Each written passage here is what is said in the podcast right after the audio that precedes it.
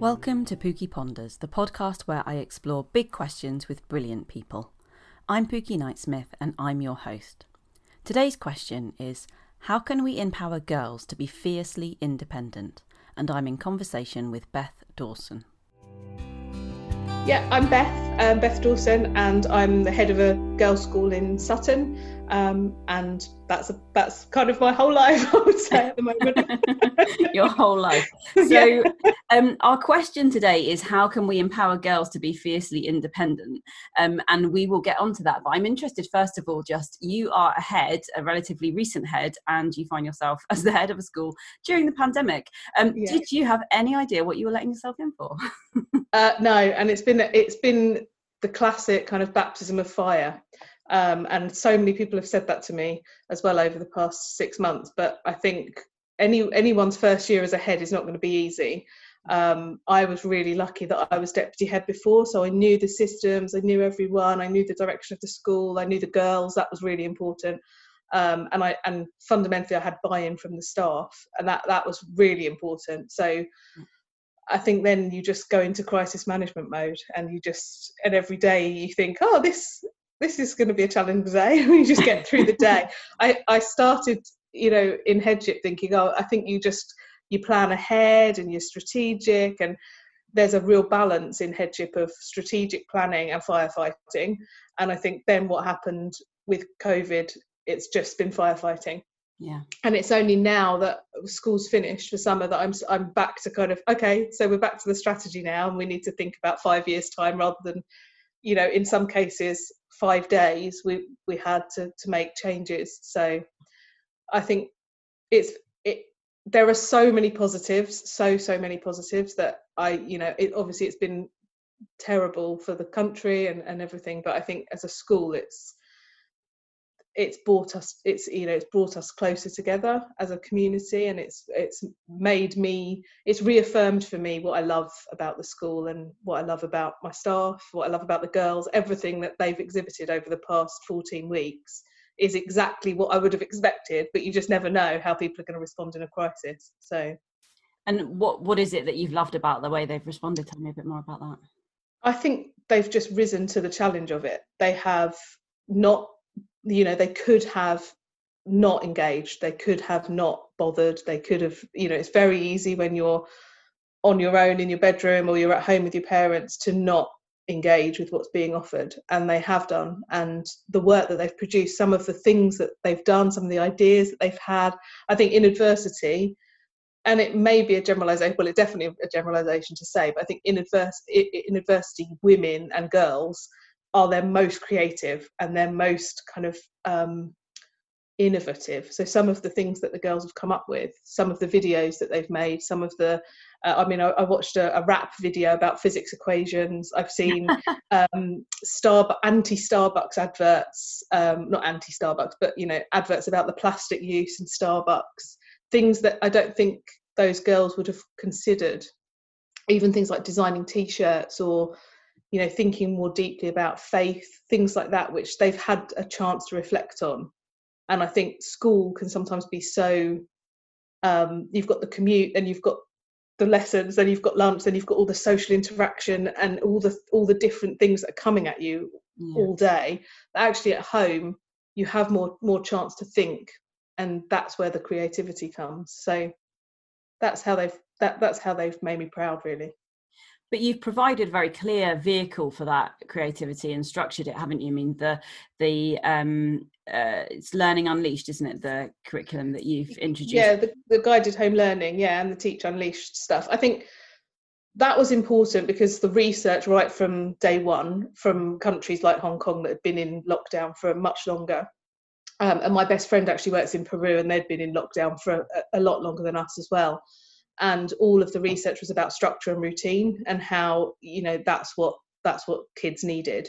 So for me it was about okay how can we give them that school structure at home? And and also then the freedom in the first in the first few weeks there was an adapting stage. And so some of them did opt out some of them did you know not not attend afternoon lessons or they needed to go for a walk or they needed you know we were constantly having to evolve what we were offering as well because you don't think about you know silly things like a parent emailed me after the first four days and said um, it's great absolutely love guided home learning but she's not having a chance to go to the toilet.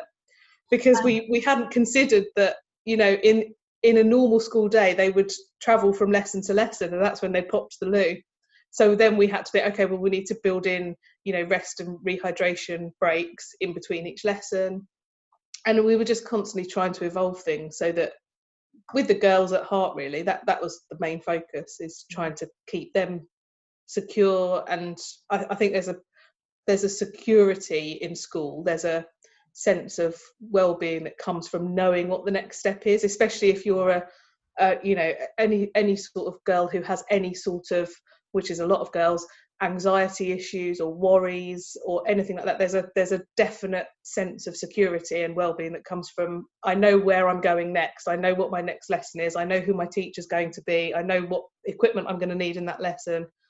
Um, and so we we tried to keep that for them and you seem to have made a very specific uh, kind of focus on the kind of years uh, 11 and 13 those girls who weren't going to be doing their exams and where a lot of their sense of purpose might have come from that and that's suddenly been taken away from them and yeah. that, that kind of curriculum I, I, have to say when i when i when i saw that curriculum that you put together i hadn't seen anything like that coming out from anywhere else and i just looked at that and thought what a gift to those girls and what an amazing mm. way to be able to spend a few weeks and it struck me as something that for some of them would be literally life changing that this would be the moment when you would do something more deeply for the first time and maybe connect with the subject i mean what was your t- tell us a little bit about that how you developed that curriculum and, and and what drove it and what you hope to achieve from it and how it's gone i think that teaching can be especially in year 11 and 13, a lot about teaching to a specification, teaching to an exam, teaching to an outcome.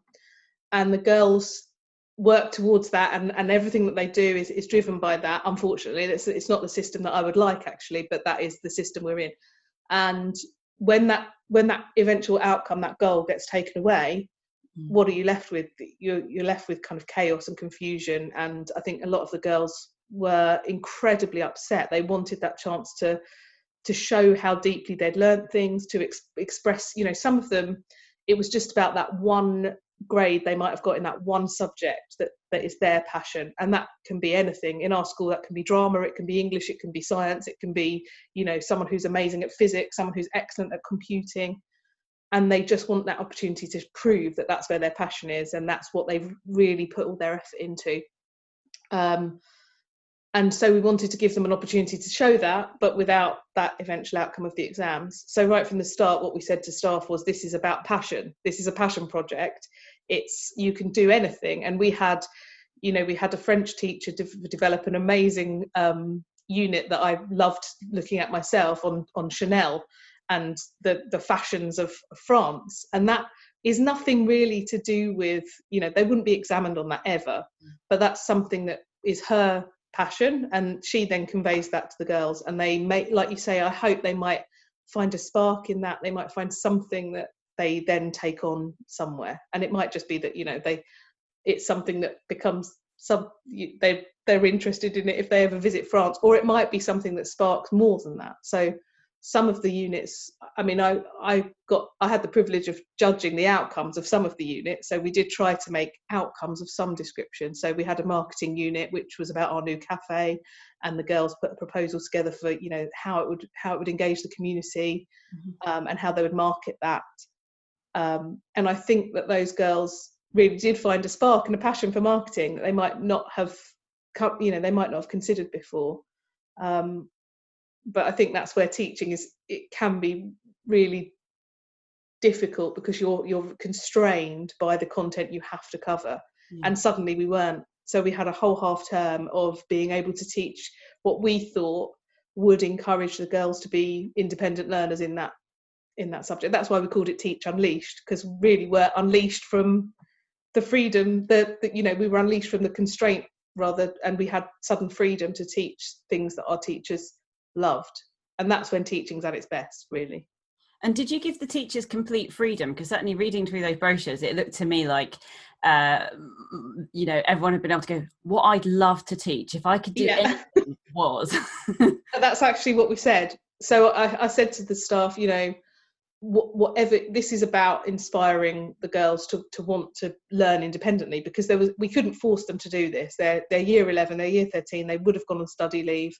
Mm. um, and as i say the engagement with it was amazing. So that shows a lot about the girls that they actually want to learn. They want to find something that sparks their learning and their passion. Um, so i just said to staff you can teach whatever you want if there's a unit that maybe you taught because specifications change so frequently. Mm. um, for me there's a unit that i taught when i first when i very first started teaching that i've always loved but you never get a chance to teach it because it's not on the exam so you know mm. you, you couldn't teach you couldn't fit it in and I and I said to them, that's the unit I would now be going. Wow, I can take that unit that I love to teach, and I'm not teaching it for any purpose other than to to impart knowledge and to impart a love of of my subject. Um, so yeah, that's how we ended up with crazy varieties of, of units. I think that was important. So. Yeah no and then and that's it and i yeah i i, I thought it i thought it looked fabulous and i i kind of what I, i'm interested to know as well is was that really about the learners or the teachers or both? I think it's it was about both because like i said i think the best learning from a teacher comes when the child knows that that teacher loves their subject and is passionate about what they're teaching. I think girls in particular, but but children in general are incredibly perceptive and they know when a teacher is bored of content or when a teacher is not engaged in what they're actually trying to to teach.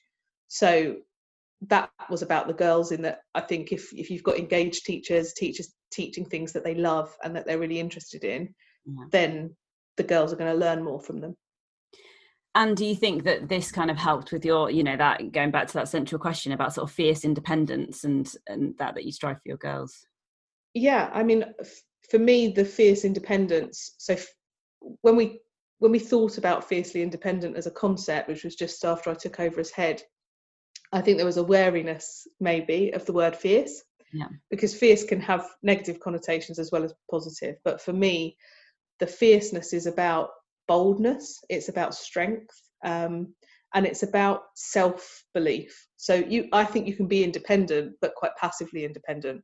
So for me, being fiercely independent is about the girls knowing what they want and knowing how they're going to get that.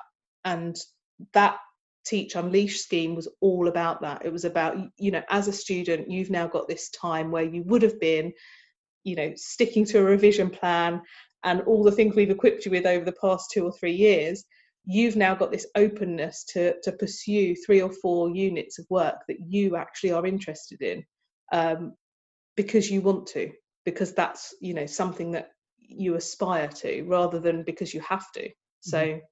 it changed the whole dynamic, I think, of of those year groups where it's normally quite horrible. I think you don't sound like a massive fan of the the kind of exam factory system? Um, I I'm very realistic about it in that I know that it's you know it's the best system we have at the moment. Um, but I'm a drama teacher, mm. so there's there's all manner of debates about whether you can examine creativity, whether you can examine drama as a as a discipline, um, and that's always something that's been in my head ever since I started teaching. But um, I think that exams have become especially since 2016, since the new specifications, they've become about memory and mm. rote learning and memorizing.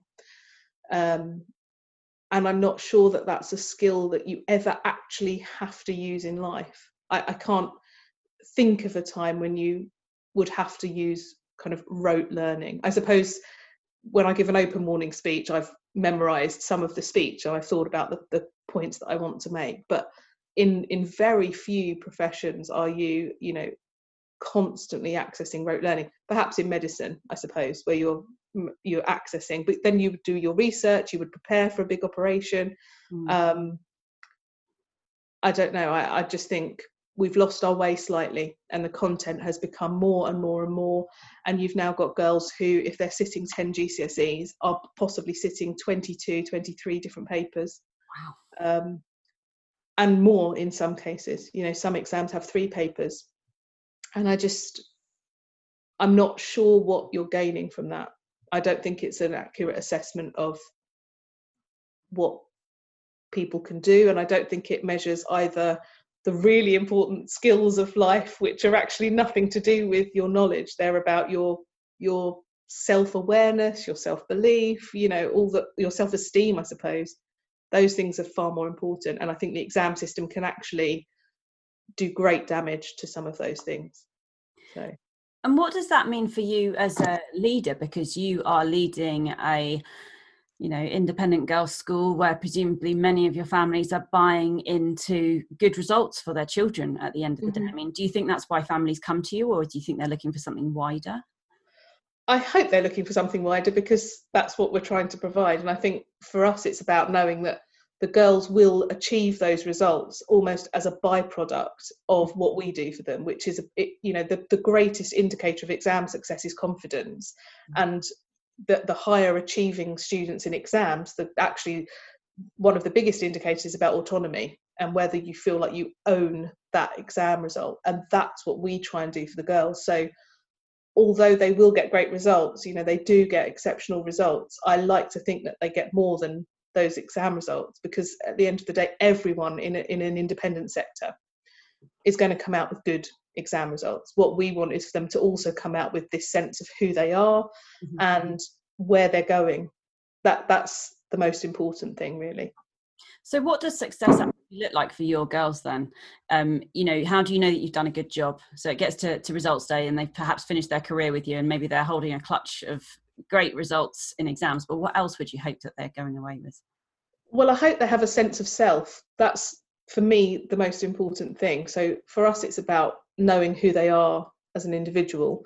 Um, I I hope they're proud of themselves, and I think that that pride looks different for every girl. So some girls might need straight nines in their GCSEs or A star, A star, A star to feel that pride because that's what they're judging themselves against.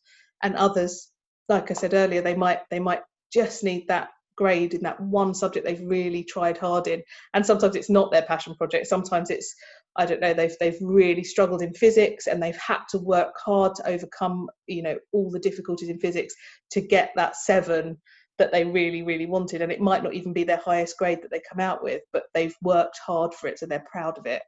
Um, and and beyond the exam results i'd like to think that they leave us knowing that they that they are okay because that that's fundamentally what's going to get them through life is actually a sense that they who they are as a, as a young woman when they leave us is is okay and that it's there isn't a right or wrong for who they are. It's about them having a self-assuredness that they that who they are is okay. And i i know that sounds it's a difficult thing but you can tell you you just can tell when someone is confident in their own skin knows who they are and and confidence doesn't have to look like confidence in the kind of traditional sense of the word. Confidence doesn't mean they can speak in public and they can you know i don't know do a do a great piece of english literature or something like that. It's about it's confidence for me and what we try and develop at the school is that they themselves have confidence in them in who they are and we do a lot to, to get to that point but most of it is about not trying to develop a type not trying to um, to tell them who to be but actually letting them find that out by themselves. Um, and so I, I, one of the things i'm most proud about and one of the reasons i wanted to be head of the school is because the girls just go off in a variety of directions. That there isn't a you know you must go to oxbridge or you must be a vet or a doctor. Many of them will choose to do that and that's great but we'll also have girls who go off to be artists or sculptors or physiotherapists or they really want to be an event manager and they found this great course and it's become their passion project. Um, you know and and some girls that don't go to university because they found an amazing apprenticeship and that's where they want to go. And and for me it's just about them knowing that and having the confidence to to pursue that. And how do you instill that kind of that that confidence that sense of self that autonomy and independence? I think it has to start right from the time that they join us. So um, and, I, and I'm talking about right the way down into nursery whenever I speak about joining us because we have girls who join us at three, but it's about choices. It's about them being able to make choices confidently and then to actually accept and reflect upon the consequences of those choices because often they'll make the wrong choices. That's what being a child is about. I'm still making wrong choices and i'm 40 mm-hmm. um, but as long as i can reflect on those choices and actually take ownership of them and that's that's what we try to teach them. So it's trying to give them a lot of choice. And you know when they come in in year 7 they start making those choices. We have a kaleidoscope program. They get to choose which which ones of those units they pursue. They get to choose what their language is going to be that they pursue. And then they have to reflect on that. They have to think about what they've learned from kaleidoscope. Are they going to actually carry on with the taekwondo that they took up? Or or have they learned that actually self defense maybe not for them but it is for another girl who chose it you know? Um, and that that choice and that guidance comes through all the way. So we do guidance meetings with them all the way through one to one and that's about them being able to express who they are. I think a lot of it's about them finding their own voice as well. I think girls in particular can be quite wary about speaking or, or having their voice heard. A lot of girls don't like the sound of their own voice. Mm. um, and so we give them a lot of opportunity to talk in lessons a lot of debate a lot of um, group work so that they're they're ex- they're expressing themselves their views all the way through. And that's that's the only way that you can learn who you are is by listening to the things that you actually say. I think sometimes that's um, a really hard thing to do. And it can it's really you know i find still find it hard now but it's it's even harder at 10 years old or 11 years old. Um, and it becomes particularly difficult around sort of 14 15 years old i think when you when you really hit kind of peak teen. Mm. um, and so we just we just have to persist with with that uh, level of of autonomy i suppose over the choices that they make. We have you know i think probably more choices than most schools. So we have an open option system for example at gcse mm-hmm. so the girls can choose the subjects they want to pursue. They have to think about what their strengths are. We we go through a process of analysis. What what are you good at? Why you know what skills is, is are those subjects using that are your your great skills the things that are going to make you a success in the future? And for some girls that will be doing gcse's in you know art music drama dt and for other girls that's going to be doing triple science computing you know and a, and a bit of extra coding on the on the side because they they want to go in that direction. But there isn't a right or wrong at our school. So and do you find that the girls do make choices quite freely, or do you have to work hard to kind of ensure that um, they are tapping into what might be considered more sort of traditionally masculine subjects as well?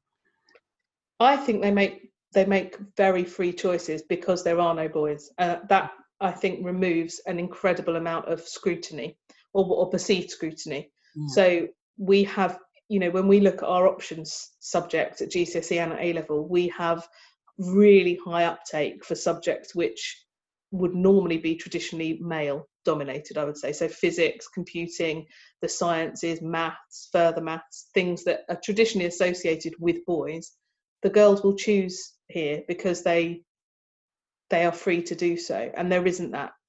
There isn't the judgment coming. You know we tell the girls they can do what they want. They can be who they want. Yeah. um in spite of i suppose expectations, which I think are, are, are lessening anyway. Actually, certainly since I was at school, you know, when I when I was at school, girls did English literature, um, potentially history, and and were very much kind of pushed down the humanities route. And now that doesn't, you know, that doesn't happen. And I think it doesn't happen at our school primarily because girls can be who they are without the need to have to impress boys or worry about boys or worry about teachers' judgments of what they should be doing. Um, and I think when parents have chosen an all girls school, that is a real driver. That's the main, you know, if I had to think about why, um, and obviously I've chosen it for my own daughter.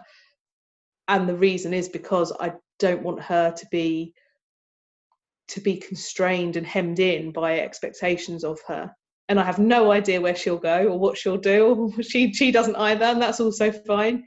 You know, and just because we're allowing girls to make decisions all the way through doesn't mean that they're always going to know what what direction they're going to take. And a lot of them don't decide until they're in year 13, and that's fine as well.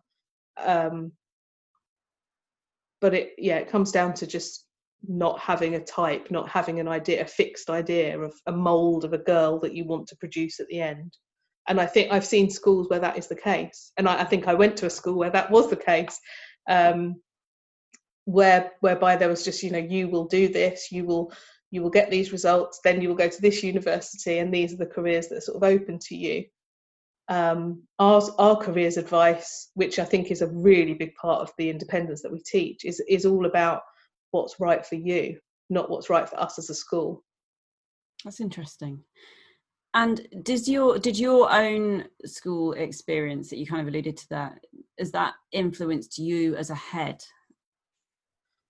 I think it, everything about my childhood has influenced me as a head. But yeah, definitely that that is. I mean, I the biggest thing that's influenced me as a head, I think, is actually my own parents. My parents gave me a lot of choice and autonomy, and that I wouldn't be in this job. I wouldn't be who I am if they hadn't given me that autonomy. Now, obviously, as they also gave me very firm boundaries, which I think is another is another thing that's very important. But I went to a girls' grammar school, um, one of the best girls' grammar schools in the country, and I was deeply unhappy there because I was I was feeling that I was being pushed into um, maths and you know history and English, and my passion was in drama and music and and business studies as well a little bit. Um, and then it got to year nine and i had the opportunity to apply to the brit school which is where i ended up in year 10 um, and my parents had to decide at that point between the school that i won't name which i was which i was at which was obviously kind of very very high exam results amazing things and the brit school which was at that point two years old and uh, the gcse results were 11% a to c. And i remember that my mum said to me well you know this is going to affect the rest of your life. So if you can if you can come up with the pros and cons if you can talk to us about you know why you want to go there versus what might be the negative things. She wanted me to to show that i was aware of what might the downfalls be and how was i therefore going to avoid the downfalls? Yeah. Um and i remember sitting with her and my dad and I was I think 13 probably because I must have been because I was in year nine and talking to them through these are the positive things that could come out of it, but these are the negative things that I'm totally aware of, and I'm and how I'm going to get past those is this, this, and this. And I can remember actually even what the sheet of paper looked like, um, and they let me, which I think was a big leap of faith for them at the time. But they, by doing that, by having that um, faith in me to go there, I believe that meant I got higher GCSE results than I ever would have got in the grammar school, better A levels than I ever would have got in the grammar school, and more than that, I got a sense of my own um, ownership of my of my destiny, which I think is really important. So, so yes, it does influence how I am as a head because I think that choice is so important, and and then the fact that you are you fundamentally have ownership of that choice, and therefore the outcomes are your are you're doing really and, and for you to deal with. Yeah i guess you you probably had to you had something quite big to prove by making that that that leap across to the brit school. And yeah. you enjoyed your time there? I loved it. Yeah it was like suddenly discovering who i was. And again that that is something that i think has influenced me because i felt for the first three years of my senior education i wasn't who i was. I was who the school wanted me to be mm. um, and and to a certain extent who my parents thought they wanted me to be as well maybe. Um, and then you go to a school where there's no uniform uh, where the teachers are called by their first names. At the time i think it's probably changed now uh, where you're in a, a, really small environment as well and that's really important because at the grammar school i was in a year group of kind of 200 or you know 100 i, th- I think there were six forms of 30 so probably 180 um, and then to go to a school where you're in a class of you're, you're in a year group of 47 and wow. you're you're therefore known and and everything about your experience just changes because you can be see you can see the head in the corridor and they'll call you by your first name and that there's an accountability that comes with that which i which i like to have at sutton because I like the girls to know that if they've got an idea, they can come to me. But equally, if I hear that, you know, maybe they've they've done something silly or you know that i'm going to hear about it and that the size of the school means that i'll talk to them about that and i might see them in the corridor and, and we'll have a chat about um, you know something that they suggested that's come to fruition that's really exciting but equally they therefore know and it very rarely happens actually that that if something goes wrong or if they decide not to, to have our values at heart and to be kind to and courteous and, and behave well, that I'm going to find out about that in the same way that I found out about their amazing idea and the great thing that they did, you know. Um, so I so those things influenced me. The fact that I that I was known uh, is really important, and the fact that I could suddenly discover who I was through my clothes and make awful decisions about the clothes um, and and so some of the things I've done as head, I suppose, are reflective of that. So we had a sixth form dress code uh, when I took over. I, I took that away because I, I, really feel strongly that in the sixth form is your chance to make those mistakes, dye your hair, you know, rainbow colours, and realise that you can't go back to blonde from orange, and you know all those things that I learned because I was at a school that didn't have uniform. Yeah. Um, and to express who you are through through those clothes and i so that's maybe a small way it's influenced me but that's part of independence as well because you have to you have to make those mistakes independence comes through oh, i think self-awareness of of the decisions we make um, how important do you think that just picking up on that kind of idea of uniform how important is uniform because your school has a very strict uniform as lots of mm-hmm. independent schools do and yeah having just one of my daughters moving from one gdst school to another like the the cost and the amount and the length yeah. of items needed is is yeah. huge but is that an important part of your girls like sense of belonging and then how does it feel when they step out of that into the independence and sixth form without that uniform yeah i think that's where the balance comes. So for me the reason the uniform is so important in prep and lower down in the senior school is that sense of community mm. and belonging. And we've we've we've added some freedoms in there as well. So if the girls want to wear trousers they can wear trousers. A lot of them are now wearing trousers. That's something else i did when i started um, was to introduce the trousers. Not tartan ones. I could have been mean but i went for the plain navy. Um, but it it also means that there there's not that thought about what am I going to wear, what am I going to, you know, how am I going to wear it? Do I have to worry about kind of what someone's going to think of my my dress code and all that sort of stuff? Um, I think you're more ready to to make those decisions when you're 16, 17, 18. Yeah. Um, and and not and not worry. You've got the confidence then not to worry about it. I think at 11 or you know as as your daughters are at sort of 9 10 you're more wary about what others are going to think of you. So just removing that worry you know e- even with the small amount of choice that they have i think there's still that worry. Um, and i would like that to not be there but i think it just is as a product of our society that we that people feel judged on mm.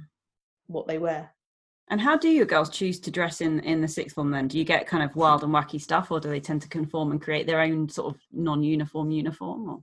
Uh, they are all totally individual. I think when when you first remove a dress code, the natural worry or the worry from staff, I suppose, was will they wear appropriate clothing? So you know, will they will they be I don't know wearing a bikini to school or you know wearing their pajamas um, and that was kind of not what happened at all. So I, I, think there's a comfort that comes with the clothes that you wear. Mm. And when you're having to wear a business suit, which is what they, they were wearing before, you don't have that that comfort of I've chosen these clothes, they are me, they're representative of me and for most of the girls that is jogging bottoms and a t-shirt to be honest. That's what a lot of them wear. But then for other girls it would be bright colourful prints that they've really you know or secondhand stuff they've got from a charity shop they're really proud of because it's you know something they've got as a bargain. Um, we've seen a lot of hair changing colour which i think as i say is is is a good thing. Um, they always find it strange i used to have red hair like dyed red hair. Um, and I, and I think you then you then learn from from those what you, from those decisions you take about your appearance. So they've they've taken those decisions, and like I say, they might have to live with, as I had to live with when I tried to go from red back to blonde, the fact that my hair went orange, you know, bright orange yellow, and I couldn't get couldn't get rid of it, and I had to live with that. And I, there are some horrific photos of me at my uncle's wedding with um, what can only be described as Cyndi Lauper yellow, which I try and tell the girls, but it's far too much of a retro reference for them to even understand who Cyndi Lauper is. Um, so yeah, I think in going back to your question, the the prep uniform and the lower down the school uniform is really important for them to feel part of a community and that's you know when we're out on school trips or when when they see each other you know that how they wear that uniform is always going to be different because how they are is different so we're not we're not incredibly strict on that. So some of you know there are choices there about are they going to wear tights? Are they going to wear socks? Are they going to wear cardigan? Are they going to wear a jumper? Are they going to wear their summer dress? Are they not? There are some choices there mm. but fundamentally that tartan and that the colors of the uniform is our identity as a school. And it's purple which is great. And it's my favorite color so i'm definitely okay with it. It's quite funny because when i was when i've always, I've always grown up near the school. And I always used to say to my parents, "Oh, that's where I want to be. That's where I want to work," because I loved purple so much. but, uh, yeah. Be honest. Has that influenced your decision to lead at that school? um, I don't. Yeah, maybe. How does having a background as kind of drama? So you spent many years as a as a drama teacher. Does that influence how you lead? Um, I think it does because I think what drama teaches you, and I'm a real advocate of arts teaching, not just drama but creative arts, mm. is is about the self and self-expression and soft skills. What used to be called, I mean, people still use the expression soft skills. For me, they're not soft skills; they're the hardest skills to actually develop. Um, and so that influences what I want the girls to, to learn I and you know when I do assemblies or when I have a chance to speak to the girls as, as a whole, it will be about those soft skills. It will be about collaboration. It will be about self-expression and awareness and the things that I think you get from drama, which I think you can get from every subject actually if, if they're taught right. Yeah. And that's why we when we report on girls, when we assess them, we're always looking at those skills. So we we give them marks on their collaboration or, you know on their focus on their ability to to work as a team on their ability to listen to other people's ideas and develop them. And it, it's those skills that are most sought after in the workplace.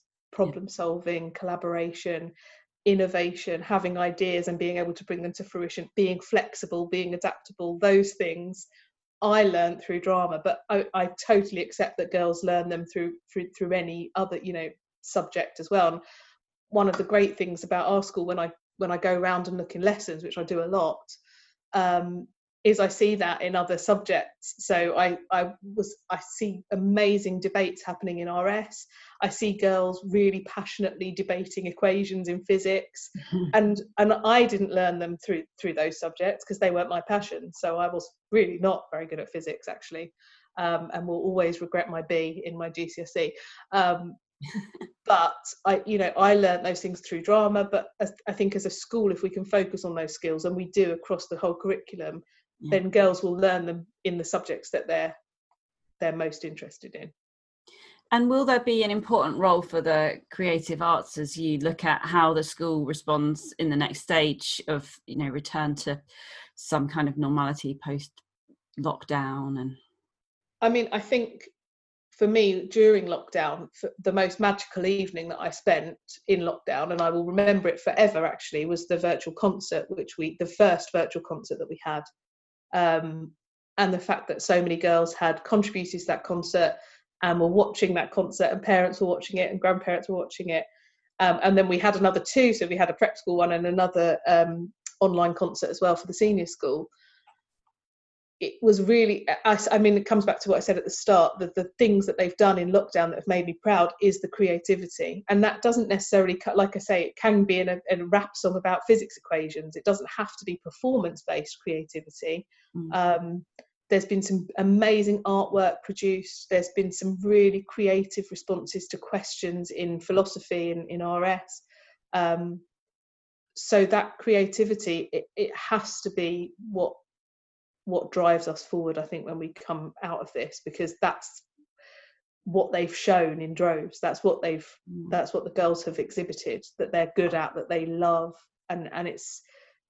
I set an Easter challenge over the Easter holiday um, and I said that we would have an exhibition of lockdown work that they'd created, and some of the work that's come into me has just been absolutely amazing. Um, so yeah, I think there's, I think it will have a really important role to play. Obviously, there are going to be limitations on some of it because you're not allowed to sing in groups of more than 15, and you're not allowed to, you know, do practical drama where you share a script, and we'll have to work through some of those limitations. But um, the bit that I think girls have missed and that is very diff- difficult to replicate is collaboration and communication in that in that collaborative sense.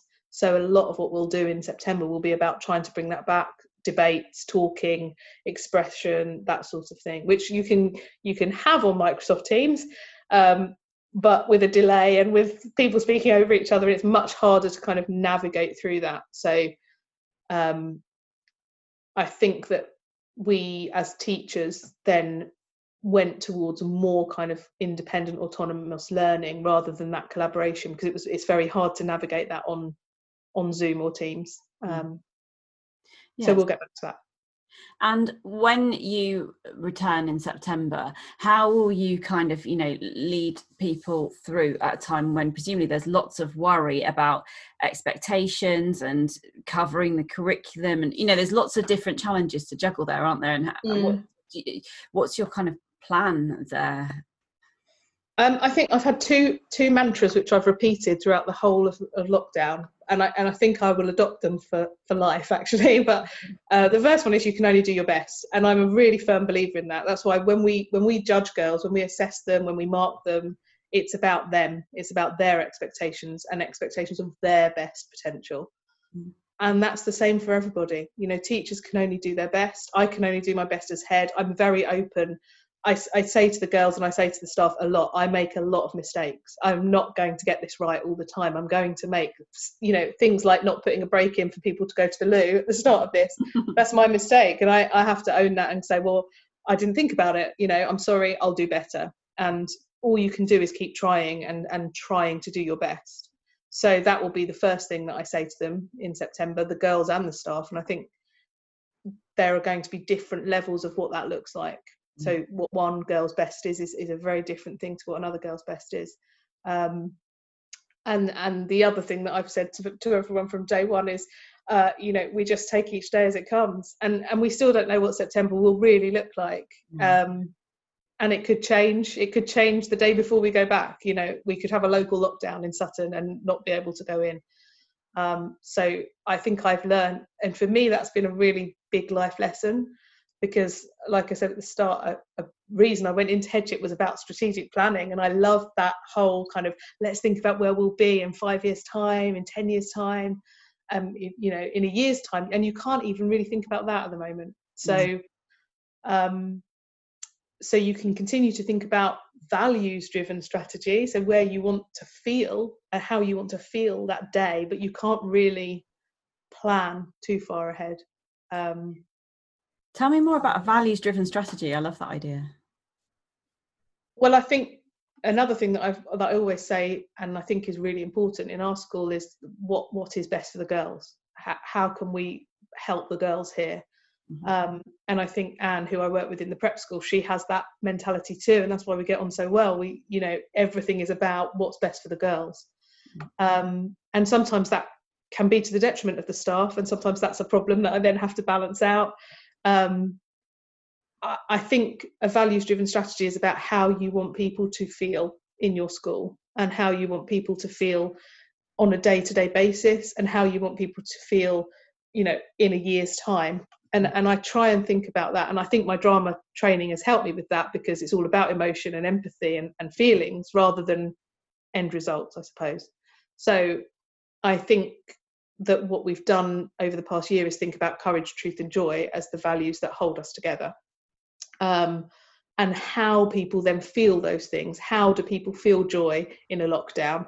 Well, maybe it's through a bingo game online you know maybe we can think about silly ideas like that so a lot of the things we were doing for joy were actually probably silly ideas or, or what i would call fun you know just for fun's sake and that's okay too um, if it drives that value of joy if it drives people feeling joy in some way. Um, and i think sometimes people are very caught up on strategy being you know in five years time x number of girls will have a stars in their geography a level or you know in five years time we'll have seven rooms which have been refurnished or things like that. But for me it's about in in five years time how will the girls feel about their school experience? How will they remember what they experienced with us? Will they look back fondly? Will they will they think i remember that great time when you know we did something silly or we splatted the teachers or we I think fun has a, a really big part to play in school. When I think back to school, I don't I certainly don't think about sitting an example. I think about the really fun things, you know. Courage, um, truth, and joy. Is that what you want your pupils to feel, or is it important for staff and families to feel that too? I think it's everyone. I think it has to be. If you're if you're going to have a values driven strategy and a values driven school, which I believe we are, then it has to be everyone. And those three words, you know, they came, they're over 100 years old. They came from our school motto. I didn't invent them. And I think sometimes parents think that I did, but all I did was translate the Latin and loosely translate it as well in the middle in the middle word. But um, I I think they are as relevant now as they were 100 years ago, and I believe they're kind of universals. They're going to be relevant in 100 years. They're going to be relevant in five years. They're going to be relevant in our school, in every school, for, for girls, for women. Um, and I think they're fundamentally key components of a successful life. If you if you're not, you know, if you have a, a bravery, a boldness about you, a courage about yourself, um, and you're not afraid to face failure or face challenges, that's always going to help you. If you're true to who you are and you have a sense of who that is and you're okay with that, that's always going to help you. And if you can try and find the positivity or just, I, I say to the girls sometimes it can just be sparks of joy. Mm. So for me, it's like trying to bank up the times when a girl holds a door open for me, or the times when my dog, you know, is so happy to see me after a really bad day. It's it's the small parts of joy. If you can find those, you just are going to have a more resilient emotional literacy, then you know you're you're going to be happier. Which I think happy is a really I prefer joy to happiness because I think happiness has these connotations of we have to feel it all the time. Mm. We have to be always happy, and that's unrealistic. That's never going to happen. No school is always happy. You, you're going to go through ups and downs. No girl is always going to be happy. You're going to go through ups and downs. But joy is kind of a a thing that you can have in your and this is going to sound really pretentious, I suppose, but I think joy is something you can have in glimpses and in sparks, and and it's therefore just in you if you can tap into it. Um, happiness is a pressure, whereas joy is just something you can't help. I mm-hmm. think if just it's there, maybe. Yeah. Mm. And yeah. do you try and use those values to kind of influence how you lead so i guess what I, what am i asking instead of being a sort of safe leader do you try and take bold and brave decisions that might not always have a certain outcome yeah and we have to and we have to take risks. Otherwise you know if you if you I, my mum said this to me when i was young if you always do what you've always done you'll always get what you've always get what you've always had sorry. Mm. and i so therefore you know i think it's ev- everyone's always moving forward. Schools are not you know i cannot stand where they are. They have to move forward all the time. You only move forward when you take risks. And that's i think in every in every business in every place in every person you only bec- you only move forward as a person or as an organization if you take bold decisions and take risks. And some of those things are not going to be popular. Mm. so you know and and some of them are not going to work. That's that's the other thing is you have to you have to go okay well i've taken this risk and you have to be the person that says it hasn't worked actually. I've, I've made a mistake there. I've made a bad as a leader i think that's your ultimate responsibility is to some people and i've seen this happen and i've probably been guilty of it myself as well when you know in middle leadership i suppose is you you have an idea you you push it through you bring it to fruition and it isn't working and you're not evaluating it you're not reflective enough to go well actually that's we need to stop that it's not okay. And you can be so caught up in your own idea that you push it forward. So for me i it's about being bold but then being bold enough to go i may not have got that right i need to step back and either change it or adapt it or just give it up altogether um, and i will keep keep trying to do that i suppose I think it's brilliant leadership to do that, both uh, in terms of role modelling for staff and for for students as well, though, isn't it? And I think it also can mean that the whole community can feel that they're able to kind of influence and shape what's happening, and it's not just sort of dictated. Mm. What would you, if we kind of fast forwarded five years, what would you like to have achieved? How would you like things to feel? And have you got any kind of exciting plans bubbling away of what you'd hope to achieve in those sort of first five years of headship? Um, I, I think I had all those plans about six months ago. Now, as I said, I'm just thinking about the day ahead. Mm. Um, I think I was I I was saying to the girls actually in my end of end of year assembly that my biggest achievement this year was when the year 13 when they were leaving, which again we had to rush through on the last day because we didn't we suddenly realised it was going to be their last um, their last assembly. They did an impersonation of me where they in the in a song which they'd written which was amazing and brilliant um, and they they said they they basically impersonated me and they said courage truth and joy girls. And I, and I suppose that's I see that as a success because I think if if if those values can be truly embedded and that takes time it, it takes you know and it and it's silly things like we some of the ideas that my leadership team come up with is about sparking that joy. So we were thinking, you know, how how awful it must be for girls to go around these open mornings, uh, countless open mornings for schools. And so before lockdown, we were thinking, okay, well, we're going to get bean bags, and they can sit on bean bags, and you know, at the front, and their parents can sit behind them, and that will just make it more relaxed. And it's it's when you start leading with those things. I think at the moment they're there. Um, and they're definitely felt and they're definitely aspired to but in five years time i would hope they were just embedded that you know that our staff were bold and brave with things that they're doing and taking risks in their teaching and the girls were accepting those risks and challenges and really open to them um, and that we we were a school that was filled with joy.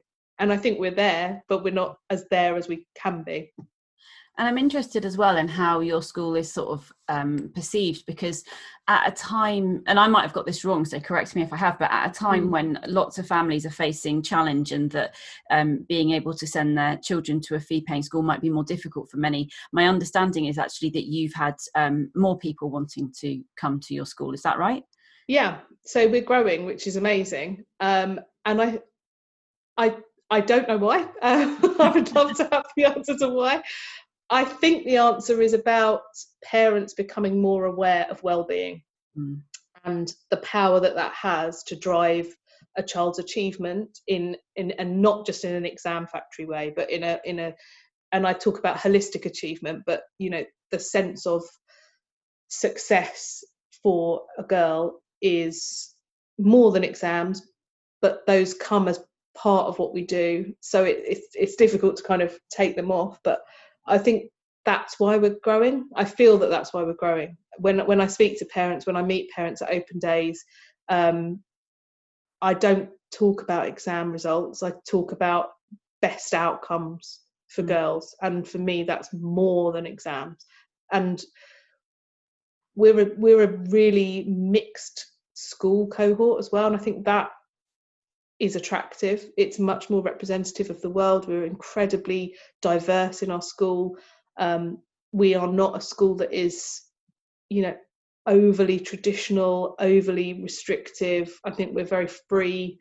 Um, but we also have boundaries, which again, you know, is important. So I, I would like to think it's I would like to think that society is becoming more aware of children's well-being being an absolutely key part of their success, far more than exam results. So uh, that's what I would like to think it is. Uh, I'm very keen that when a girl comes to us, she comes to us and she she she takes a journey. And it, you know, obviously being in a borough with grammar schools and being um, in a gram in a in a borough with lots of competitors, I suppose, and with really good state schools as well. Um, that journey might not be three to eighteen, but I hope it would be because I think that's when we know the girls the best is when they've been with us and they've taken a journey to become who who they actually are and they've developed that self-assuredness to be that person. Yeah. um, and to own it to really own who they are i think is is really important. And it's taken me i you know a very long i don't think it, i don't i think that's a continual journey and the reason it's a continual journey is because you're continually evolving as a person so you you have to get used to yourself many many times um, but i hope that I hope that when girls join us, they become, they start to become the individual that they are. Whilst also being part of a family, which is just lovely. Actually. Yeah. Well, that's that's really you know I haven't spoken about kindness, but kindness is is the key to everything. So that's everything about our school is about kindness and and that's what I look for in staff. I say to staff when they come to interview, I'm not looking at your university degree. That's not important to me. What's important to me is will you be kind to my girls? Will you treat them with kindness? Because that's when they'll they'll do their best. Mm. So yeah. Wow. What thought would you like to to leave people with? Oh gosh, very profound. I suppose that when girls feel better, they do better. So that when that if you can encourage your daughter or any girl that you come into contact with to feel okay about who she is, she will be successful. That's how we empower girls to do well.